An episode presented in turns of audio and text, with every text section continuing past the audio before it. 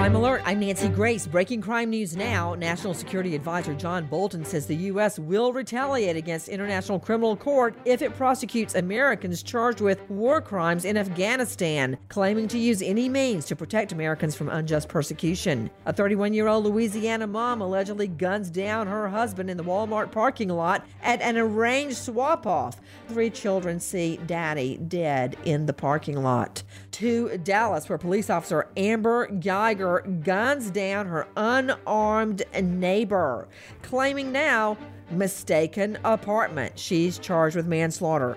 For the latest crime and justice news, go to crimeonline.com. This crime alert brought to you by SimpliSafe. Security systems do deter burglars. I recommend SimpliSafe. 24/7 monitoring, $14.99 a month, no long-term contract.